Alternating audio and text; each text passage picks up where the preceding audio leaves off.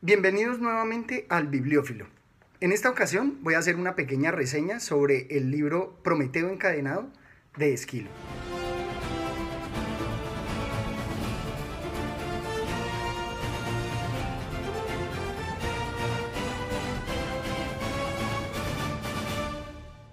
Es un libro clásico, es un libro bastante ameno y afortunadamente en la edición de Penguin Clásicos eh, hay una traducción bastante hermosa.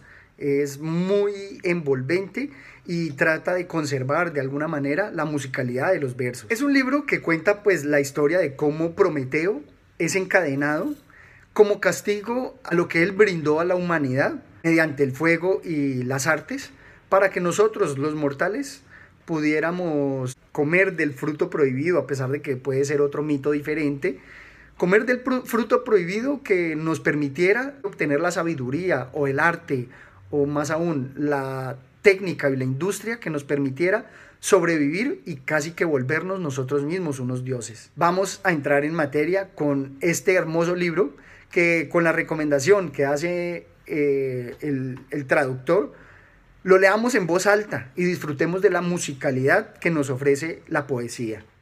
Pero ¿qué digo? De antemano sé con exactitud todo lo que va a ocurrir y ningún mal. Me llegará de repente. El destino impuesto hay que llevarlo lo mejor posible, sabiendo que la fuerza de la necesidad es invencible. Qué hermoso pasaje. Nos recuerda siempre cómo los griegos veían las tragedias como algo inevitable. Muchos filósofos dicen que inclusive esa es una postura de la vida un poco más sencilla, menos existencial, porque de alguna manera si sabemos que todo está definido, no vamos a cargar sobre nuestros hombros tan grande responsabilidad sobre nuestro propio futuro. Y habiendo recibido de mí estos beneficios, el rey de los dioses con estos infames castigos me ha recompensado, pues a la realeza es inherente este achaque, no confiar en los amigos. Leyendo estos pasajes me imagino a Esquilo en la remota Grecia, pensando en todos esos personajes tan propios, casi que profanando sus deidades, pero aún así tratando de transmitir a todas las personas estos hermosos mensajes, estas eh, enseñanzas que están detrás de la historia que se cuenta en los poemas como tal. Dice en el coro, ¿y cómo se lo va a parecer? ¿Hay esperanza? ¿No ves? ¿Qué ha cerrado? ¿Y en qué ha cerrado? No es para mí agradable decirlo. Y es para ti un dolor, mas dejemos eso y busca alguna salida a tu desgracia. También es un canto a que nosotros mismos, si Prometeo fue tan fuertemente castigado, y nos está transmitiendo cómo nosotros debemos sobreponernos a cualquier adversidad. A través de la lectura vemos que nosotros hacemos cuatro imaginaciones en una simple lectura. Primero, nos imaginamos al escritor, a su autor, a Esquilo, en su remota Grecia, hace mucho tiempo. Segundo, también hacemos una imaginación pues de la historia que nos cuenta. Estamos dejándonos llevar por el relato. Tercero, también nuestra imaginación empieza a construir esos personajes de acuerdo a cómo van interactuando con la obra. Y en la cuarta tenemos eh, la invención del narrador, porque a pesar de que en muchas obras el autor se coloca en una visión como narrador y casi que se confunden, en muchas el narrador no es el mismo autor, por lo tanto es casi un metapersonaje que encontramos en los relatos. Al comparar obras literarias con otro tipo de obras como las películas, vamos a encontrar que en esas otras, por las imágenes y por otros eh, elementos artísticos más visuales, se sacrifica la imaginación de muchos de esos aspectos que tenemos. Así sea un poco fuera de lugar con respecto a esta lectura, pues considero importante compartir con ustedes que la belleza de la lectura está precisamente en cómo se compenetran esas cuatro imaginaciones que estamos eh, utilizando a medida que leemos, que muy rara vez, o más bien muy difícilmente, se pueden llevar en el cine, porque pues ya los personajes eh, nos vienen dados por los actores, entonces casi que no podemos imaginarnos muy bien. Y lo otro, pues como la historia es visual, se nos presenta como más real, pero por esa misma realidad, la imaginación de los sucesos se va perdiendo. No es lo mismo el color azul que tú imaginas al color azul que el director definió para esa obra. Pero bueno, continúo con apartes muy interesantes de esta gran obra. Dice Prometeo, pero esto me lo callo, ¿por qué os lo diría a vosotras, que ya lo sabéis? Oídme las penas de los mortales, ¿cómo los convertí de niños que eran antes en seres conscientes y dueños de su razón? Y os hablaré, sin tener reproche alguno para los hombres, sino explicando la buena voluntad de lo que les di.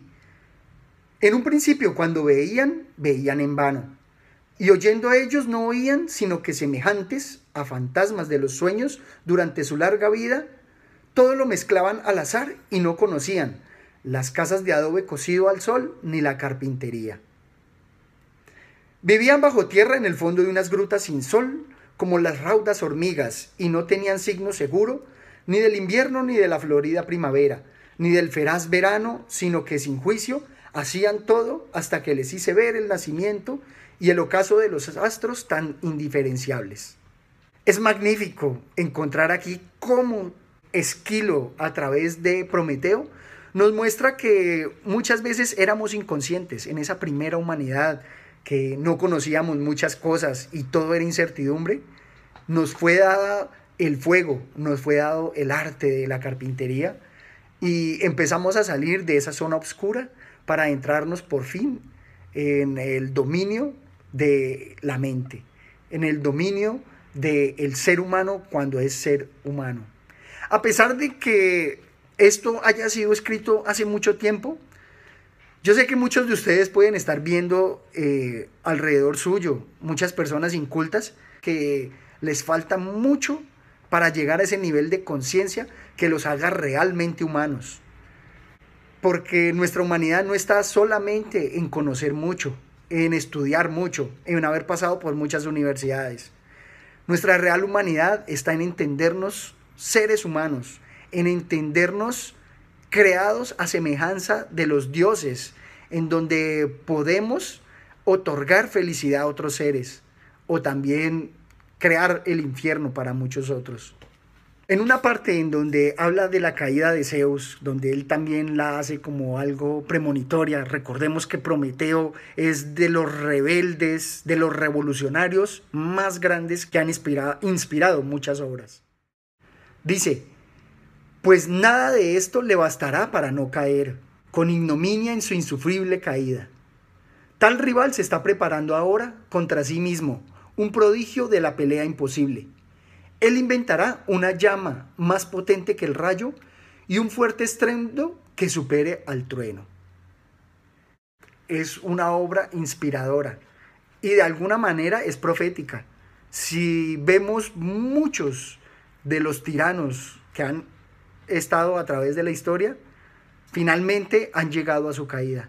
Es casi un recordatorio para quienes están en el poder que tarde o temprano el poder se acaba. Y más bien es una invitación a todos los que nos sentimos oprimidos de que hagamos como Prometeo, aguantemos, suframos dignamente, que en algún momento nos veremos resarcidos.